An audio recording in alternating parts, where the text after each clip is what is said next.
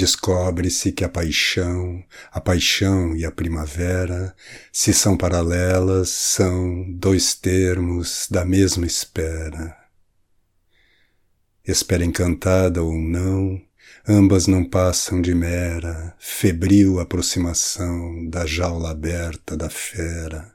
tremor contínuo da mão que agarra o gradil e enterra as unhas na solidão, que força, mas não descerra.